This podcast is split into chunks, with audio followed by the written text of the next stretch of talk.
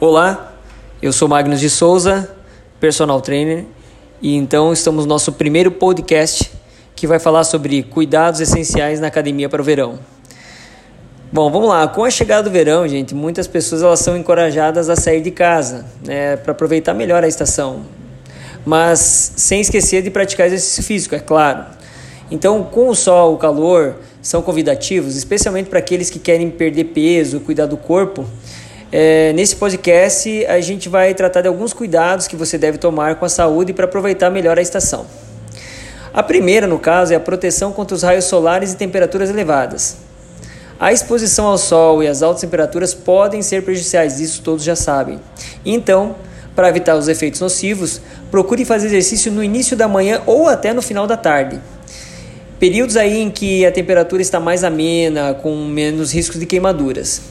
É, das seis às dezesseis horas, há uma maior incidência de radiação solar, não sendo indicado por especialistas exercitar-se nesse horário. Então, fiquem atentos. Não se esqueçam de usar filtro solar, óbvio, né? Inclusive nos dias nublados, óculos escuros, use boné ou viseiras para proteger os olhos e a cabeça também. É interessante também utilizar calçados confortáveis e roupa leve, claras, que facilita a transpiração. A tecnologia é excelente hoje das roupas que são vendidas. Uma outra dica aí que vai do nosso podcast, na hora de você escolher o local para sua atividade. Tente optar por lugares frescos e ventilados. Academias com climatização adequada, por exemplo, é, fornecem um ambiente agradável, uma temperatura mais constante. O ar mais frio resfria a pele e quando entra em contato com essa, dando maior a sensação de conforto. Outro item interessante agora é a hidratação. Independente do sexo, faixa etária, biotipo, você tem que tomar água, tem que se hidratar.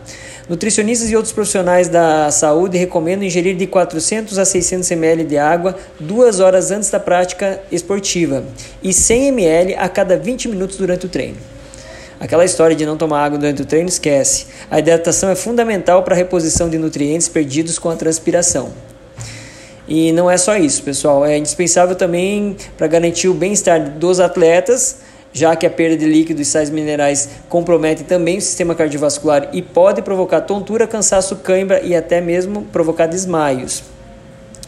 Para que isso não aconteça, consuma o chamado isotônico, como chás, água de coco, frutas ricas, é, como melancia, melão, abacaxi e laranja. Algumas sugestões, tá? Uh, o último item que todos já devem imaginar é a alimentação balanceada. É importante alimentar-se bem antes e depois do treino. Optar pelo consumo de carboidratos integrais, como pão integral, tapioca, aveia, entre outros.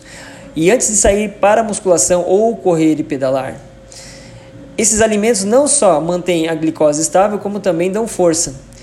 Após o exercício, prefiro aqueles que se recuperem a energia gasta, como iogurte, vitaminas, castanhas, frutas e saladas, ou aquele velho e mais saboroso whey protein. Como vimos, fazer atividade física durante a estação mais quente do ano requer cuidados especiais. Então aqui ficou algumas dicas, tá? Que o exercício exige preocupação em relação à exposição ao sol, à hidratação e alimentação adequada. Além de respeito dos limites do organismo, no máximo sessenta minutos de atividade contínua se você estiver exposto ao calor.